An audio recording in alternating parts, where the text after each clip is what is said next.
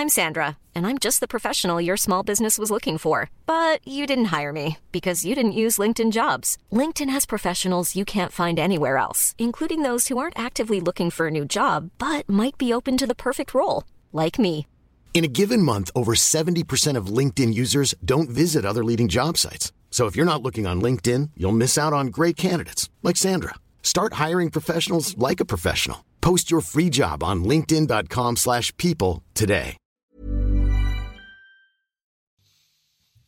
Bonsoir à tous, bienvenue dans Soir Info comme chaque soir en direct sur CNews jusqu'à 22h30. Je vous présente mes invités et les thèmes du soir dans une poignée de secondes, mais d'abord Barbara Durand pour le rappel de l'actualité.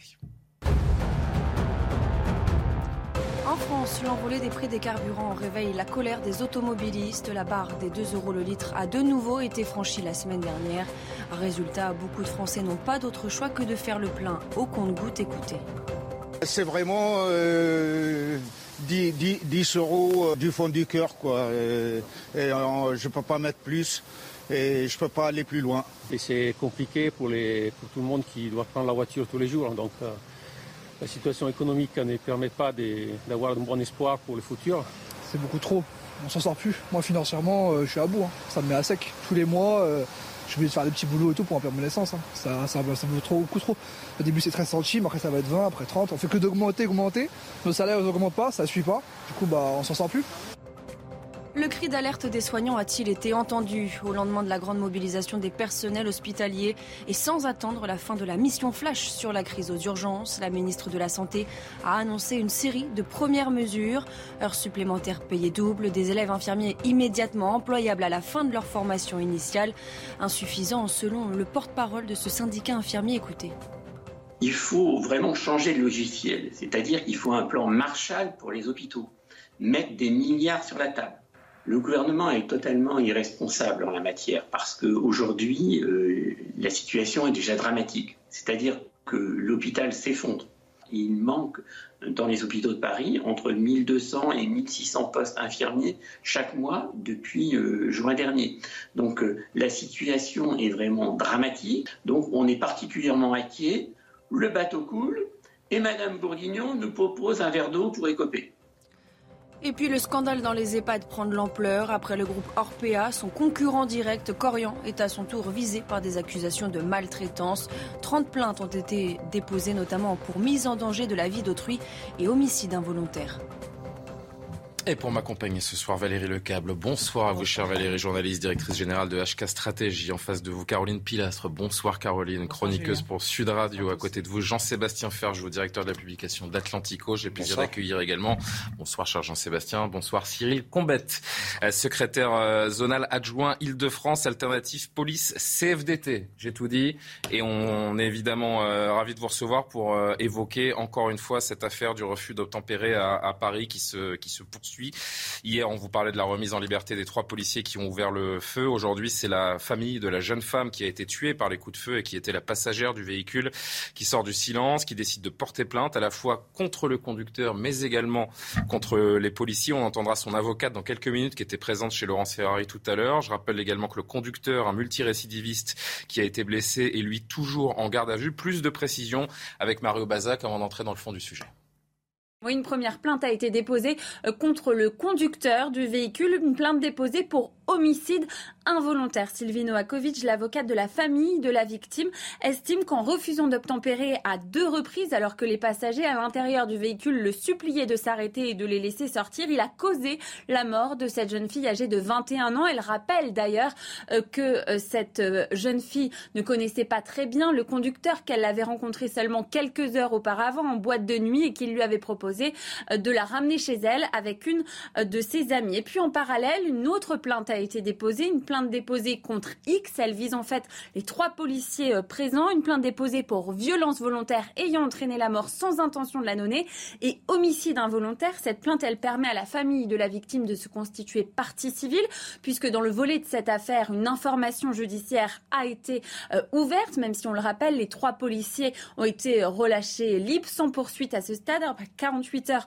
euh, de garde à vue. Sylvie Noakovic, elle explique que plusieurs euh, témoins disent qu'au moment de tirer, les policiers n'étaient pas en danger de mort imminente. Des images de vidéosurveillance peuvent le prouver, dit-elle. Elle estime donc qu'ils n'ont peut-être pas fait un usage strictement nécessaire et proportionné de leur arme. Alors ça, c'est évidemment l'enquête qui le dira, l'enquête qui ne fait que commencer et qui va se poursuivre pour effectivement analyser la version des policiers, la version des occupants, de certains témoins. Un appel à témoins a d'ailleurs été lancé et puis analyser aussi les images évidemment de vidéosurveillance et les relevés balistiques pour savoir quel a été exactement le déroulé euh, des euh, faits euh, ce jour-là et si les policiers ont utilisé leurs armes dans leur cadre légal.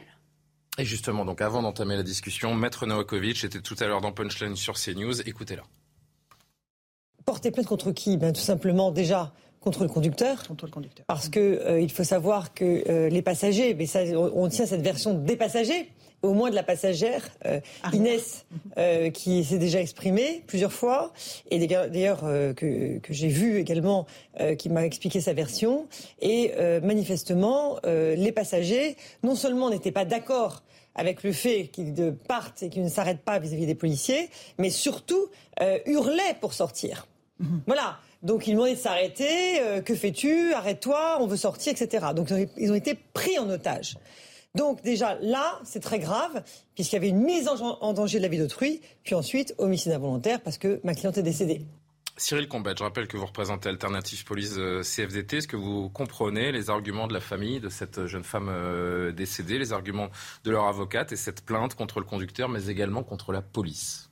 Oui, l'avocate, elle est dans son, elle est dans son travail. Bon, après, depuis hier, euh, depuis hier, elle est, elle est quand même dans un discours où euh, j'ai l'impression que la police a fait une faute. Bon, euh, je pense quand même qu'il faudrait regarder une chose.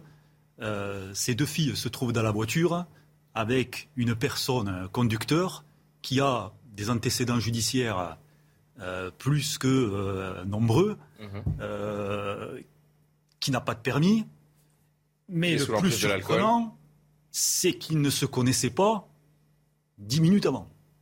Donc je pense quand même qu'il faut reprendre. Euh, Alors ce que nous explique pour nos téléspectateurs, je me permets de vous couper, ce que nous explique notamment Maître Novakovic aujourd'hui, c'est que euh, le conducteur et son ami sont allés dans ce qu'on appelle un, after, une soirée de, boîte de nuit très tardive ou très tôt euh, dans la matinée. vous voyez les choses comme vous l'entendez, qu'ils se sont rencontrés et que le jeune homme, donc l'homme, le conducteur, a proposé à ces jeunes filles de les raccompagner. Donc ils venaient en effet de, de se rencontrer. Je vous laisse poursuivre. C'était important de préciser. Oui, pour moi, il y a des légèretés de comportement qui me surprennent euh, dans, ces faits-là. Après, l'avocate, je pense qu'il faut garder... Quelle légèreté de comportement, pardonnez-moi?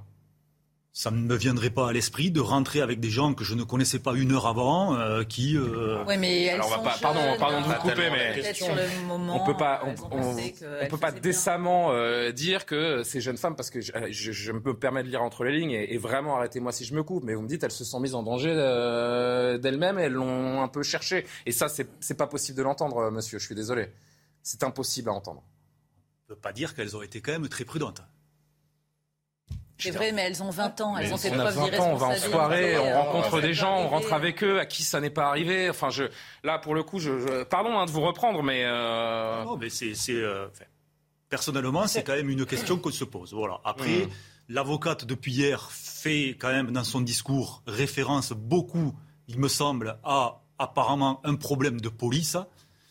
Euh, je pense qu'elle devrait quand même mesurer ses propos. Nous avons nos collègues qui ont été relâchés depuis. Euh, euh, qui ont fait 48 heures, qu'ils ont été relâchés. Il n'y a eu pour l'instant aucune, euh, aucune faute de relevé. Hmm. Leur avocat a quand même spécifié qu'il y avait une vidéo qui était existentielle.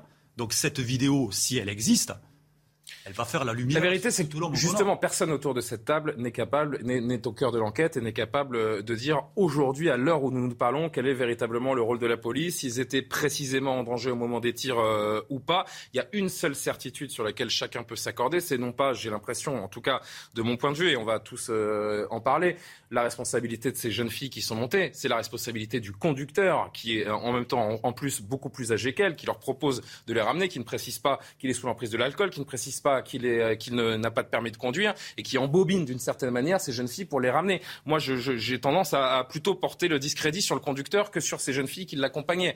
Pardon de lire les choses de cette façon. Réaction, Jean-Sébastien Ferjou? Oui, c'est-à-dire que je vous entends quand vous dites, l'avocate considère, après elle est dans son rôle aussi, qu'il y a forcément une responsabilité de la police alors qu'on ne sait pas et que ça sera l'enquête euh, de l'établir et qu'il n'y a pas forcément tant d'éléments de ça qui iraient dans ce sens-là. En revanche, euh, inverser les choses en disant c'est mécaniquement la responsabilité de tous les passagers de la voiture, c'est autre chose euh, quand même qui me semble pas particulièrement servir la cause de la police parce que enfin, on va pas pour le coup euh, on a beaucoup défendu me semble-t-il ces derniers jours euh, la police et notamment en condamnant hein. les propos mais évidemment à juste titre, et en condamnant les propos de M. Mélenchon sur la police tue, enfin, on y reviendra. Considérer que parce que vous montez, parce que même, même à supposer que vous ayez raison, qu'elles aient un comportement léger, ça ne justifie pas ce qui leur est, euh, ce qui leur est arrivé. Donc la responsabilité première est quand même celle du conducteur, et après, il faudra effectivement que l'enquête établisse si oui ou non euh, les policiers étaient dans leur droit en, en situation de légitime euh, défense, comme ils le disent, et il n'y a pas de raison de douter a priori de leurs paroles. Valérie Lecap, Caroline Pilastre, évidemment, vous allez vous, vous je voudrais juste alimenter encore un petit peu plus le débat avec un dernier extrait de Maître Noakovic qui nous parle justement des, raisons pour lesquelles cette famille de, la famille de cette jeune fille porte, plainte et puis surtout l'état de, colère et, à quel point elles sont euh, désabusées euh, depuis la mort de cette jeune fille. Écoutez. C'est une souffrance absolue. Et cette maman, qui était vraiment un amour fusionnel avec sa fille, ils étaient très proches toutes les deux. Le pire, c'est qu'elle, mais je vous fais cette confidence, elle m'a confié qu'elle m'a montré les SMS, qu'elle avait cet instinct maternel, extrêmement, elle était extrêmement inquiète lorsqu'elle, sa fille est sortie ce soir-là, enfin ce matin-là. Et elle lui a dit Je suis inquiète, où es-tu? Euh, J'ai un mauvais instinct. Et j'en ai les frissons hein, en disant ça, parce que j'ai lu le SMS. Et la mère sentait que sa fille était en danger. Absolument incroyable. Donc oui, c'est un désespoir total, toute la famille d'ailleurs entière. Euh, il nous l'a. C'est important aussi qu'on finisse sur elle, c'est que et elle est décrite comme une, un personnage euh, vraiment euh, solaire. Elle était solaire. Elle voulait être mannequin. Elle a préparé, c'est effectivement, elle avait voulu faire son book et euh, elle aimait les autres. Elle aimait les enfants. Elle aimait, euh, elle était très très euh, très indulgente avec tout le monde. Elle ne critiquait jamais personne. C'était une jeune femme adorable et très aimée. Et cette famille que, que j'ai rencontrée, toutes, toutes, ces personnes, ont une souffrance mais telle que euh, pour eux, je me suis constituée partie civile en leur nom à tous, en général, mais que les parents, que la famille euh, euh, restrictive. Mais alors là, j'ai mis une plainte assez lourde parce qu'ils sont tellement nombreux à souffrir qu'ils sont concernés. ils sont en colère? Très en colère. Contre qui? Alors, je dis tout. Mhm. Bon, je dis tout. Contre les policiers. Voilà, ils sont très très en colère parce qu'ils se disent mais comment est-ce possible? On a confiance en la police. Ils sont là pour nous protéger notre fille était la première à, dire du bien de la police et, c'est la police qui l'a tuée. Vous voyez, quelque part, pour eux, c'est incompréhensible incompréhensible. Et c'est pour ça qu'ils veulent des vérités, ils veulent la vérité. Mais bien sûr, ils sont aussi en colère contre le conducteur, bien évidemment, c'est normal. Bien entendu. Bien évidemment. Euh, mais c'est vrai que, voilà, ils sont très en colère, ils ont à la fois la colère et la grande souffrance. Euh, c'est terrible. Je reviendrai vers vous dans un instant, euh, Cyril Combette. Je voudrais qu'on entende évidemment Valérie euh, et Valérie euh, Lecable et Caroline Pilas qui, qui, ne sont pas encore intervenus. Là où on peut entendre la colère aussi, en tout cas le désarroi des syndicats de police, des représentants de la police, c'est vrai que la, la, première colère, ce que relate Maître Novakovic, ce que, ce que dit cette, cette famille, la première colère, elle est envers la police. Et ça entraîne, c'est vrai, cette présomption de culpabilité. Là, c'est assez délicat, on peut l'admettre.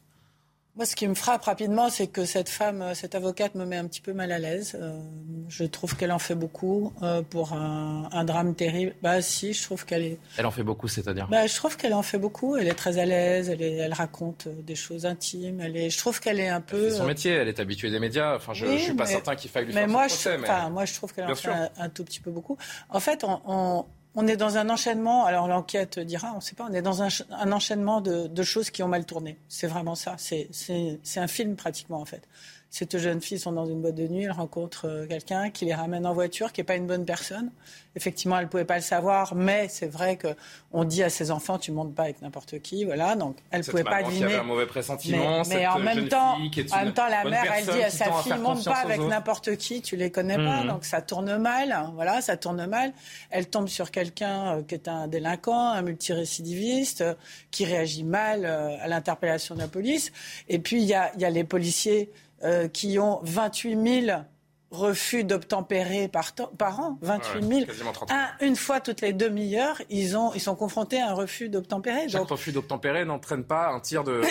Bah, bien évidemment, heureusement, je crois que c'est euh, des chiffres autour de 100. Enfin, je ne connais pas exactement le détail, mais, mais bien évidemment. Mais ce qu'on voit, en tout cas, c'est que face à une violence de plus en plus importante et des réactions, avoir autant de refus d'obtempérer, on a changé de monde. Ça mmh. n'existait pas avant. Donc, la police, il faut qu'elle euh, s'adapte à ça. Il faut qu'on la forme à ça. Il faut que forcément, il y a une erreur des policiers, bien sûr. Évidemment qu'il y a une erreur des policiers et qui n'est pas admissible puisqu'il y a mort d'hommes, de femmes en l'occurrence. Mais je veux dire, il y a chaque victime collatérale surtout. Chaque moment. Parce que la pauvre jeune fille, elle y est pour rien. Une erreur des policiers. Non, mais il y a une panique. Bah, tuer quelqu'un, c'est une erreur. Quelque part, quelle que soit la raison et quelle que soit la façon dont ça s'est passé, ça revient finalement au bout de l'histoire à cette histoire de cette femme qui. Pardon, Jean-Sébastien. Oui. Caroline Pilas qui ne s'est pas encore exprimée. Il y a une question, Caroline, il y, a une question. C'est qu'a fait la police Qu'a fait la police Voilà ce que demande la maman, voilà ce que demande la famille et les proches. Et qu'on défende la police ou qu'on soit du côté de Jean-Luc Mélenchon à systématiser euh, des, violences euh, policières, je veux dire, qui ne se poserait pas cette question? Qui ne se poserait pas cette question? Qui ne se poserait pas cette question? Qu'a fait la police ce soir-là? Écoutez, moi je n'étais pas présente. Ce qui est sûr, c'est qu'il y a des vies brisées. Il y a une jeune fille de 21 ans qui est morte. Il y a une famille qui est éplorée, évidemment, endeuillée. Hein, c'est un drame, quoi qu'il en soit. Euh, le premier coupable pour moi, c'est euh, le conducteur. Hein. Euh, ça n'est pas la police. Hein. La police était là pour faire son travail. L'enquête dira s'ils ont eu tort ou non. Et si c'est le cas, ils seront sanctionnés. Et c'est tout à fait normal. Mais de prime abord, voilà, on peut entendre cette avocate qui défend la famille. Forcément, il y a une question émotionnelle. C'est normal. C'était une jeune fille. On peut dire que les deux euh, amis ont fait preuve d'irresponsabilité. On peut dire tout ce qu'on veut. Quoi qu'il en soit, il y a des faits actuellement. Et euh, cet homme, qui est un multirécidiviste, n'avait pas à conduire, n'avait pas à se trouver là. Et malheureusement, ces jeunes filles, comme vous le disiez, Julien, c'est affreux. J'ai horreur de dire ce mot parce que mhm. c'est inhumain, mais sont des dommages collatéraux, enfin surtout cette jeune fille. Il y a 200 de cloches. Vous avez l'ami, évidemment, qui était dans la voiture, qui est rescapé, qui témoigne en faveur de son ami. Eh ben, justement, on va, on va l'entendre dans, une poignée de secondes. Je vais revenir vers vous, évidemment, Cyril Combette, parce qu'il y a beaucoup de choses qui ont été dites et, euh, vous êtes là, évidemment, pour euh, répondre. On marque le point sur l'actualité. Je suis un petit peu en retard, désolé. 21h17, Barbara Durand. On va entendre la passagère arrière qui a témoigné chez nos confrères de Radio France et euh, on continue à réagir. À quatre jours du premier tour des législatives, Emmanuel Macron charge de nouveau Jean-Luc Mélenchon. Le président de la République était ce mercredi en déplacement à Clichy-sous-Bois, en Seine-Saint-Denis.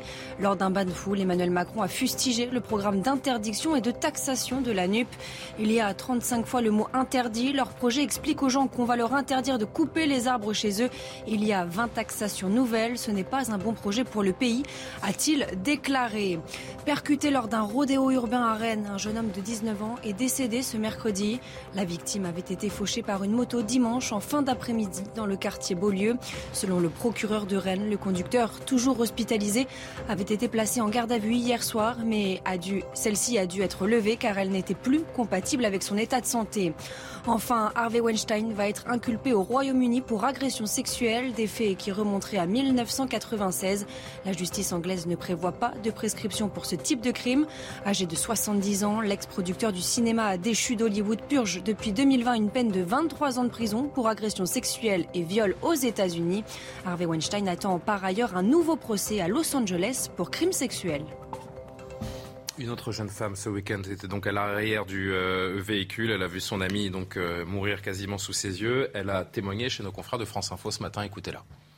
On arrive au niveau de Clignancourt. C'est là que la police a toqué à sa vitre. Trois policiers en vélo qui ont toqué à sa vitre par rapport à sa ceinture de sécurité qu'il avait derrière son dos. Il n'a pas voulu baisser sa vitre, il a accéléré. Donc il s'est arrêté 30-40 euh, mètres plus loin à cause de la circulation. Il y avait un bus devant. Quand on lui dit de s'arrêter, il nous répond qu'il n'a pas le permis qui est un petit peu paniqué, un peu stressé. Je vois deux policiers se mettre au niveau des fenêtres devant J'ai eu le temps de rien entendre. Je n'ai même pas entendu sortir de la voiture, je n'ai même pas entendu main en l'air. Ils ont cassé les vitres avec leurs armes, tapant. Donc ils tapent, ils cassent les vitres. Une scène qui était très violente. Le conducteur n'a même pas le temps d'enlever les mains du volant. On entend des coups de feu, la voiture qui repart. Donc les coups de feu, la voiture qui repart, ça se passe en même temps. C'est pas oui, la voiture est partie d'abord, ils ont tiré, c'est en même temps. Ils ont dû tirer une dizaine de coups de feu. Ça a duré longtemps quand même les coups de feu. Donc après, le conducteur a avancé brutalement cette fois. Il a foncé dans une camionnette blanche, ce qu'il a arrêté. On lui a dit abandonne la voiture, laisse-nous. C'est entre toi et eux, c'est pas à nous, on est des victimes. On lui a dit il faut que vraiment tu nous laisses, c'est pas possible.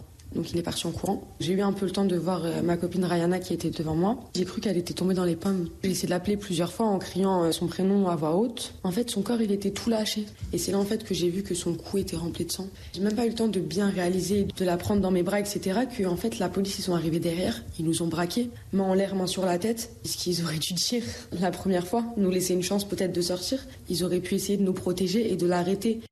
Cyril Combette, évidemment, à ce stade de l'enquête, c'est parole contre parole. L'enquête livrera sa vérité. Ce débat pose euh, une grande question. En quel point l'usage de l'arme, même lorsqu'il s'agit de se défendre, est compliqué pour les policiers? Il y a des risques, celui de tuer, on l'a bien vu, le risque pénal derrière. Est-ce qu'aujourd'hui la loi, la réglementation est, suffisamment claire sur l'usage de ces armes par les forces de l'ordre? Est-ce qu'il faudrait peut-être un peu plus clarifier les choses encore pour ne pas arriver à des situations comme celle-ci? Non, non, nous avons la légitime défense qui est claire et qui, qui est soumise à tout le monde et nous avons le Code de la sécurité intérieure qui nous spécifie 5 cas. Nous sommes sur la, linéa numéro 4 où le policier a le droit de faire usage de son arme pour neutraliser un véhicule ou un engin si le conducteur a fait un refus d'obtempérer. Vous entendez le témoignage de cette jeune femme? En même temps.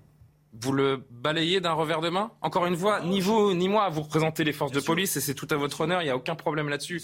Mais ni vous ni moi ne connaissons la vérité. C'est pour cette raison, comme je vous ai dit, il y a une vidéo qui est à disposition hmm. de la justice et des enquêteurs. Cette vidéo nous déterminera exactement ce qui a été fait. Pour l'instant, mes collègues, pour l'instant, je ne peux pas vous entendre dire que pour l'instant, mes collègues ont fait une faute. Alors, je suis d'accord avec On peut poser la question de la violence légitime sans pour autant rentrer dans euh, la police tue On peut la, poser, cette question de la violence légitime de la police? C'était soit eux ou soit le conducteur. Et qu'en savez-vous véritablement ce soir? Si les faits sont mm. avérés, c'était mm. soit eux, soit le conducteur. Donc je suis d'accord avec vous que c'est triste, c'est malheureux et que cette gamine ne méritait pas ce sort-là. Maintenant, encore une fois, je ne suis pas en train de dire que c'est la faute de cette fille. Mm. Le conducteur est 100% responsable de cet événement tragique. Ceci dit, encore une fois, je pense qu'il faut garder raison et être mesuré dans les propos que nous pouvons tenir. Aujourd'hui, j'ai l'impression que on a un bashing police et que tous les maux de la société viennent de la police, que tout ce qui tourne pas rond dans cette société est la police. Non. Là, vous, vous systémisez, vous systématisez un petit peu et, un sondage sorti aujourd'hui et, et, on pense sur 82%, c'est un sondage CNews qu'on peut qu'on peut vous montrer avec Thomas Leroy euh, en régie. En effet, 82%, je pensais en parler un tout petit peu plus tard, mais mais comme on, on en discute, 84, pardonnez-moi, euh, les Français font majoritairement confiance à la police pour les protéger. A priori, il n'y a pas trop de débat sur ce que dit Jean-Luc Mélenchon. C'est nul et non avenu quand on voit à quel point les Français sont avec leur police. Mais encore une fois on peut se poser la question de la violence ah, légitime sans pour autant euh, systématiser. Je voudrais juste répondre à ce que vous avez dit. Je n'ai pas dit que la police avait fait une faute. J'ai dit que c'était une erreur. Pourquoi c'est une erreur? Parce que au bout de l'histoire, il y a la mort de cette jeune fille qui n'a rien demandé à personne, sauf qu'elle est montée dans une voiture au mauvais moment avec la mauvaise personne. Donc forcément, il y a eu un dysfonctionnement à un moment donné. On ne sait pas d'où il est venu, ni pourquoi, ni qu'est-ce. Mais attends, juste, s'il était advenu quelque chose au conducteur, on, serait plus dans une confrontation entre le policier et le, conducteur. Là, cette jeune fille, c'est vraiment celle qui était là, euh, c'est vraiment pas de bol, quoi. Elle y est pour rien, quoi, cette jeune fille. C'est pour ça. Non, mais je tenais juste à rectifier parce que comme vous m'avez, parce que moi j'ai tout à fait confiance dans la police et je veux pas du tout dire que euh, il y a une euh, faute. Et, et j'ai bien insisté sur le fait que quand on a 28 000 refus d'obtempérer, on est bien obligé à un moment c'est dramatique. Est-ce que vous acceptez le mot de bavure ou pas Non, juste, juste non, pas du tout. Je sais pas. Vous dites ça. Non, mais qu'est-ce qui peut faire qu'on passe d'un refus d'obtempérer d'un conducteur multirécidiviste au décès d'une jeune fille. Il y a quelque chose qui n'a pas fait. Parce que c'est dramatique de le dire. C'est dramatique de le dire, mais ce type de situation se multiplie parce que le refus d'obtempérer, et vous en avez parlé il y a quelques minutes, est quasiment devenu la norme. La police ne fait plus peur à beaucoup de nos compatriotes. L'un de vos confrères, de vos collègues, témoignait hier euh, également sur, euh, sur CNews. La passagère, encore une fois, que je voudrais qu'on entende une dernière fois, et Jean-Sébastien, j'ai bien, bien entendu, je, je, reviens vers vous tout de suite, qui, qui parle encore cette fois de l'acte de la police, et elle dit, les policiers ont perdu le contrôle. Est-ce qu'on peut se poser cette question également. Écoutez-la. Tournure politique, je pense que c'est bien parce que ça fait aussi parler de l'histoire. Et cette histoire-là, faut qu'on en parle. Tant qu'il y a des gens de notre côté qui sont en capacité de comprendre que on n'était pas obligé d'en arriver là, c'est le plus important, ce qui montre qu'on est soutenu. Moi, je connaissais pas le conducteur, mais je pense que ça peut arriver à tout le monde d'avoir un coup de stress. Et si on mettait une balle dans la tête à tous les gens qui refusent d'obtempérer, je pense qu'on tuerait beaucoup de gens par année. Et c'est vrai qu'il y avait d'autres gens dans la rue, des enfants, il était 10h30 sur Paris Centre. Un enfant aurait pu se prendre une balle perdue, euh, une mère de famille, n'importe qui. Ils n'ont pas pensé à ça. Ils ont juste euh, pas su garder la tête froide. Et voilà, ils ont perdu un peu le contrôle. Sauf que quand on porte un insigne, on est censé essayer de garder sa tête froide au maximum. Quand j'ai appris ça, j'étais assez énervée quand même. Maintenant, je peux comprendre que tout ça, ça se jouera plus tard. C'est une juge qui décidera. Pour l'instant, bah, ils sont sortis, c'est comme ça, on peut pas faire autrement. Il y aura une enquête qui sera faite. On n'a pas le choix, on peut pas faire justice nous-mêmes, on peut pas aller dénigrer les gens ou tout ça, ça se réglera dans un tribunal. On est là pour Ayana et c'est pour ça qu'on se bat, c'est pour elle. C'était une bonne personne. Elle avait que 21 ans, elle avait une famille, elle était belle. C'était quelqu'un qui souriait tout le temps. C'était une victime dans l'histoire. Elle méritait pas tout ça. Et tout ça, euh, a priori, d'abord dans un premier temps à cause de ce, fou furieux qui a décidé d'embarquer ces, ces, jeunes filles. Il y a un glissement qui se fait depuis plusieurs années. Aujourd'hui, on est à 30 000 refus d'obtempérer par an. On le répète encore une fois. Jean-Sébastien. Oui, tout à fait, mais c'est un drame. Mais pour revenir sur ce que vous disiez sur une j'ai bien entendu ce que vous disiez en faisant la distinction entre faute et erreur. Mais imaginez un scénario alternatif. Par exemple, les jeunes filles, elles auraient été enlevées par euh, le conducteur en question. Le conducteur en question s'enfuit et derrière, il assassine euh, la jeune fille et on dit ah ben tiens la police avait l'occasion de l'arrêter et elle ne l'a pas arrêté. Non mais vous voyez ce que je veux dire, c'est qu'on peut pas de toute façon, ça n'a aucun sens de raisonner de manière générale sur des cas précis puisqu'il y aurait pu avoir d'autres scénarios. Ou alors le même aurait pu renverser quelqu'un sur un passage piéton et qu'on dit la police n'est pas intervenue. La personne qui a été tuée sur le passage piéton. La seule chose que je veux dire, c'est que l'intention de la police n'était certainement pas d'arriver à ce résultat-là. C'est une erreur, bah, c'est un drame. Encore mais non, mais c'est juste une erreur. On ne peut pas en déduire que c'est une erreur. C'est un drame, ça n'est pas la même chose qu'une erreur. Parce que non, mais sinon, je vous dis, il y a des tas d'autres configurations. On aurait pu finir par reprocher à la police de ne pas être intervenue, parce qu'il y aurait pu avoir des morts. D'ailleurs, je reproche rien la sur ces derniers jours. Non, mais l'idée d'erreur, c'est quand même un défaut d'appréciation. Mais le sujet, la question qui se pose derrière, et celle, indépendamment de ce cas-là, c'est celle de la formation et de justement, et, peut-être dans ce cas-là, puisque les situations se multiplient, que les pouvoirs publics précisent Alors, chers les conditions d'engagement qui considèrent comme Valérie, s'il vous plaît, je suis euh, en grand débord, il est l'heure de marquer une pause. Évidemment qu'on reste sur ce sujet. Caroline Pilastre, Cyril Combette, vous avez beaucoup de choses à dire également encore sur ce sujet. On va revenir sur cette parole politique qui dérange, celle de Jean-Luc euh, Mélenchon, après la pause. Restez bien avec nous, on revient tout de suite. Merci. De retour en direct pour Soir Info, juste après le rappel de l'actualité. Barbara Durand. La suite du scandale dans les EHPAD Orpea, le siège du groupe et ses directions régionales ont été perquisitionnés ce mercredi. Environ 200 gendarmes étaient mobilisés sur cette quinzaine d'opérations. Le géant des maisons de retraite est soupçonné notamment de maltraitance institutionnelle et de détournement de fonds publics dans sa gestion des EHPAD. Après la révélation de ces perquisitions, l'action Orpea a chuté de 3,13% à la bourse de Paris. Un cas de variole du singe détecté à Bordeaux. Le premier, il s'agit d'un homme d'une trentaine d'années, hospitalisé il reste pour l'instant dans une chambre isolée à l'hôpital sous surveillance médicale. À ce jour, les autorités sanitaires recensent 66 cas de variole du singe en France. Et puis, virage historique en Europe, à partir de 2035, fini la vente des voitures thermiques. Les députés européens ont adopté un texte en ce sens ce mercredi. Les véhicules à essence et diesel pourront, quoi qu'il arrive, toujours rouler dans l'UE. La loi concerne seulement la vente de véhicules neufs. Dans 30 ans, 100% des véhicules neufs devront être zéro émission. On évoque encore quelques instants l'affaire du refus d'obtempérer du 18e arrondissement et la mort tragique de la jeune euh, passagère. Avant de parler de cette parole politique et notamment de Jean-Luc Mélenchon qui fait beaucoup réagir depuis près de 48 heures, on en parlait juste avant la pub. Euh, Cyril Combet, je rappelle que vous, êtes, vous faites partie d'Alternative Police CFDT. La police ne fait plus peur à beaucoup de nos compatriotes. Le rapport depuis quelques années, depuis pas mal d'années à la police a changé. Il n'y a plus cette crainte, une forme de barrière psychologique qui pouvait exister par le passé, ce qui explique peut-être aussi la multiplication de ces refus d'obtempérer. Oui, oui, la police aujourd'hui fait peur à monsieur tout le monde, monsieur qui travaille, monsieur qui se lève le matin pour aller gagner son argent et pour faire vivre sa famille. Aujourd'hui, nous, on le constate au quotidien, il y a une impunité sur, sur, sur ces, ces, ces, euh, entre guillemets, ces mauvaises personnes que l'on côtoie, nous, au quotidien. Voilà, donc il y a un véritable problème. De vous l'observez, vous, ce changement? Je peux vous demander depuis combien de temps vous faites partie de la police? Ça fait 25 ans. Et en 25 ans, vous avez vu un, changement? De quelle nature euh La société devient beaucoup plus euh, agressive, la société devient plus contestataire. Euh, on a ce phénomène où aujourd'hui, tout est contesté, tout est contestable et, et en plus, tout devient affaire judiciaire on va déposer plainte pour tout et n'importe quoi.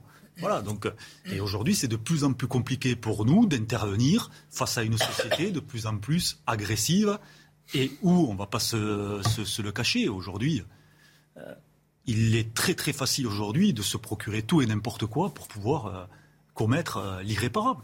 Dans cette affaire, il y a aussi la question de la parole politique. Je le disais, Jean-Luc Mélenchon, le leader de la France insoumise, qui disait il y a 48 heures la police tue à propos de cette affaire du refus euh, d'obtempérer. On a vu un instant tout de même euh, que ce que dit Jean-Luc Mélenchon n'est pas forcément partagé par toute la population française, puisque ce sondage CNews nous rappelle que 84% de nos compatriotes soutiennent euh, la police. Une affaire éminemment politique, puisqu'Emmanuel Macron lui-même s'est saisi du sujet. Aujourd'hui, il est revenu sur les propos de Jean-Luc Mélenchon. Écoutez-le. Je pense que les histoires et les familles politiques ne sont pas les mêmes. Mais je ne confonds pas non plus des gens qui viennent du socialisme ou d'une écologie progressiste avec la France insoumise et les propos de Jean-Luc Mélenchon. Je ne pense pas que des gens qui viennent du socialisme ou de forces politiques républicaines puissent tenir des propos sur la justice ou euh, sur la police comme ceux qu'a tenu Jean-Luc Mélenchon. Et quand je regarde les projets de NUPES et du Rassemblement national, ce sont des projets de sortie de l'Europe, ce sont des projets incohérents sur l'écologie, puisque les uns proposent de sortir totalement du renouvelable, les autres on ne sait plus, puisqu'ils ont marié des forces politiques qui proposaient de ne faire que du nucléaire et les autres de sortir totalement du nucléaire. C'est des projets d'alliance avec la Russie, c'est dans leur programme. Réaction Caroline Pilastre, ces propos d'Emmanuel Macron? Bah, écoutez, euh, je suis d'accord en grande partie avec lui, sauf que là, évidemment, on le voit comme on l'a jamais vu pendant euh, la présidentielle. Il est sur le terrain, on ne sait pas où sont vraiment euh, les autres ministres. Hein. Il prend toute la place, toute l'image, hein, toute la médiatisation. Et en fait, on a l'impression que c'est un combat de coq uniquement entre M. Mélenchon et lui. Hein. Ce sont des présidents de groupe, des présidents de parti qui se renvoient la patate chaude. Voilà. La sur le fond, parce qu'on va revenir à ce duel à distance, en effet, avec Jean-Luc Mélenchon, qui est en train d'instaurer lui-même, le chef de l'État euh, en vue de cette élection législative. Sur le, sur le fond, vraiment, les propos de Jean-Luc Mélenchon, bien sûr. Ah bah, de toute manière, M. Mélenchon est toujours dans l'excès, l'outrance, euh, c'est son idéologie, euh, c'est de l'opportunisme électoral, mais il le pense foncièrement. Moi, je suis en désaccord totalement, on ne peut pas faire de généralité. M. Mélenchon euh, n'est pas présent à, chaque fois qu'il se passe quelque chose en France avec la police, donc de quel droit est-ce qu'il globalise comme ça? Enfin, je veux dire, voilà, moi, c'est tout ce que j'exècre, parce qu'il n'y a aucune nuance, et on est toujours en train d'attaquer la police. Si la police a tort, elle doit, une fois de plus, selon moi, être sanctionnée, condamnée. Il y a quand même, hein, qui fait son travail et qui n'est pas euh, euh, la plus gentille, si je puis dire, la plus bisounours avec C'est la profession la plus contrôlée. Hein, Évidemment. la police, il faut le rappeler euh, également. Et si les citoyens ont raison, eh ben, il faut donner raison aux citoyens. On n'a pas beaucoup entendu les socialistes ces derniers jours qui sont évidemment rangés derrière Jean-Luc Mélenchon pour le meilleur et pour le pire. En revanche, on a entendu Sandrine Rousseau, on pouvait s'en douter, qui la représentante d'Europe Écologie Les Verts, qui s'est exprimée sur ce refus d'obtempérer. Ce n'est pas la première première fois que la police tue. L'enjeu, c'est qu'elle ne tue plus. Il faut revoir la loi, faire en sorte que la légitime défense soit au cœur de l'action des policiers. Elle reprend à son compte les propos de Jean-Luc Mélenchon et euh, elle dit donc l'enjeu, c'est que la police ne tue plus. Jean-Sébastien Ferjou, qu'en dites-vous? Mais c'est une logique qui est, qui, est, euh, qui est folle en réalité, puisque la police n'a pas, enfin, elle a la possibilité de tuer, mais on ne dit pas à la police, bah, vous pouvez tirer euh, dans n'importe quelle euh, circonstance, finalement, un peu à l'appréciation de chacun des agents. C'est extrêmement encadré. Et quand elle dit il faut remettre le principe de la légitime défense, mais c'est exactement le cas. Le, la règle en matière de refus d'obtempérer, c'est que s'il n'y a pas la personne qui est en refus d'obtempérer ne met personne en danger, on relève l'immatriculation, on la transmet au parquet, qui, soit dit en passant, d'ailleurs, se contente de rappel à la loi pour euh, les gens qui se livrent euh, à des refus d'obtempérer. Et c'est uniquement dans le cas où la personne, le conducteur, met en danger soit les policiers eux-mêmes, soit euh, des personnes qui se trouveraient sur cette trajectoire, que la police est autorisée à tirer. Donc on est en plein délire. Mais vous savez pourquoi c'est choquant? C'est choquant parce que quand on écoute bien Jean-Luc Mélenchon ou euh, Madame Rousseau, c'est pas le cas de tous les écologistes, mais ou Madame Rousseau, on voit que derrière il y a l'idée de l'insurrection. On voit que derrière il y a l'idée de la révolution. Vous savez, c'est pas que des références euh, romantiques pour faire joli parce que euh, ils ont fumé un peu trop, euh, je sais pas quoi. Non, mais c'est un vrai projet politique. C'est un véritable projet politique. Et qu'est-ce qu'il y a derrière cette idée de délégitimer la police? Parce que vous voyez bien la confusion qui est faite. En plus, il y a une confusion entre le refus d'obtempérer et la gestion le maintien de l'ordre, mais le maintien de l'ordre, la doctrine d'engagement de la force, c'est ça concerne la manière dont vous gérez une foule. Et donc là où il y a une responsabilité, soit dit en passant probablement du gouvernement, c'est qu'aucune conclusion réelle ni aucune responsabilité n'ont été assumées de pourtant des dysfonctionnements qui ont été constatés pendant les Gilets jaunes. Et je parle là de, des ordres, de la stratégie qui était décidée. Mais qu'est-ce qu'ils sont en train de faire? Ils sont en train de légitimer l'idée, le jour où il y aura l'insurrection, puisque Clémentine Autain, si, si ça se passe pas dans les urnes, ça se passera dans la rue. Donc quand vous dites ça se passera dans la rue, vous dites quoi? Vous dites la rébellion, elle se fera dans la rue. Et donc ce jour-là, nous aurons Ils sont suffisamment... en train de préparer le peuple à la révolution oui, mais nous aurons suffisamment délégitimé la police pour que toute réaction de la police sur ordre du pouvoir politique qui chercherait à se protéger et à protéger accessoirement les, institutions de la République et les institutions démocratiques de cette fameuse insurrection, la police serait illégitime par nature. C'est ça le raisonnement profond de Jean-Luc Mélenchon. Il y a un double cynisme qui est le cynisme électoral au petit pied de vouloir que les habitants de X ou X quartier considérés comme ennemis de la police euh, ait envie de voter pour lui. Et puis il y a hmm. cette espèce il a fait cet appel aux jeunes et aux cités. Un degré beaucoup plus profond et beaucoup plus inquiétant. Il est en dehors du champ de la démocratie. Cyril Combet, une réaction à cette euh, partie de l'échiquier politique qui nous rappelle, qui rappelle à ses électeurs, à ceux qui veulent bien l'entendre, que la police tue. Ouais, écoutez, Jean-Luc Mélenchon, hein, quand on a une vision hein, de la police dont il a une vision, une police non armée, euh, avec le retour à une police de proximité, oui. Vous l'imaginez à Matignon, nommer un ministre de l'Intérieur, le genre de rapport que vous pourriez avoir euh, Le démantèlement des bacs, avec. Euh, ben oui, forcément, hein, tout son électorat fait partie du cercle des services qu'on est en train de parler. Donc euh, voilà, vous enlevez une bague dans un quartier, il n'y a plus de police.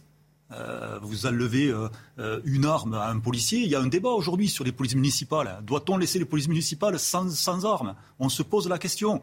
Est-ce qu'aujourd'hui, on doit porter un uniforme marqué police sans armes?